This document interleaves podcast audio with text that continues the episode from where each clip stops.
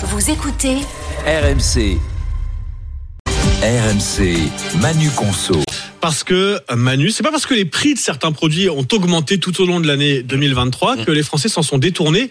Au contraire même. Mais oui, vous savez qu'en ce moment, on est en plein dans les renégociations entre les industriels et la grande Ça doit se distribution. conclure lundi, c'est ça Alors c'est ça, effectivement, euh, pour les PME et puis fin janvier pour euh, les, les grandes entreprises. Et puis quand on regarde les chiffres, effectivement, en 2023, on se dit mais il y a plein de grands industriels qui ont aucune raison d'être sympas et de dire on va baisser les prix parce que malgré les hausses de prix de euh, 2023, eh bien, ces industriels ont continué à vendre euh, de plus en plus. Il y en a 16 sur 72 euh, exactement qui ont vendu beaucoup plus en 2023, nous dit Elissa. Et attention, quand on parle de hausse des ventes, on parle de quantité de produits vendus. Hein. On parle pas de chiffre d'affaires, évidemment, puisque Non, c'est du volume là. c'est du volume. C'est du volume. Alors, le record, par exemple, c'est les boissons énergétiques. La marque Red Bull.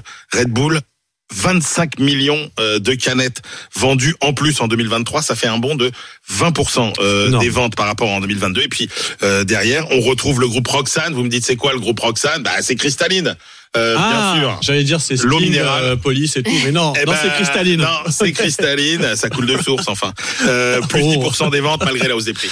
Ah oui, plus 10% de ventes alors que le prix augmentait. Donc 10% les Français, de bouteilles vendues Voilà. en plus malgré le, prix. le prix n'a pas rebuté les Français. Ouais. D'ailleurs, pour le reste de ce classement, bah, c'est le triomphe de la malbouffe. Hein. Ah bah oui, si on, on retrouve en tête du classement euh, euh, les frites surgelées McCain, euh, euh, l'industriel allemand euh, Dr Oetker qui fabrique euh, des pizzas. Si je vous dis Intersnack, vous me dites c'est quoi Intersnack? Bah c'est c'est Vico, c'est les Curly, c'est les Monster Munch, c'est les chips Ah. Tyrell. Voilà, tout ça, euh, les ventes ont augmenté de 2 à 3% euh, en volume, comme les ventes euh, d'Haribo, de Coca-Cola ou de euh, Ferrero, Ferrero, Nutella bien sûr, Kinder, Mm. Carambar, Poulain, Créma. Donc en fait, la junk là là. food. La liste des courses de Manu Ah, Le Chip ce des- matin. Alors euh, ça, ça, ça, ça, ça voilà. annonce un beau week-end, ça. Ah, ça, ça, ça, c'est les courses transgressives. Oui. Bah oui, c'est ça qui a le mieux marché. Les plaisirs coupables Les plaisirs ont coupables. continué ça à bien marcher malgré la hausse des 2020. prix. Encore une fois, il faut le dire.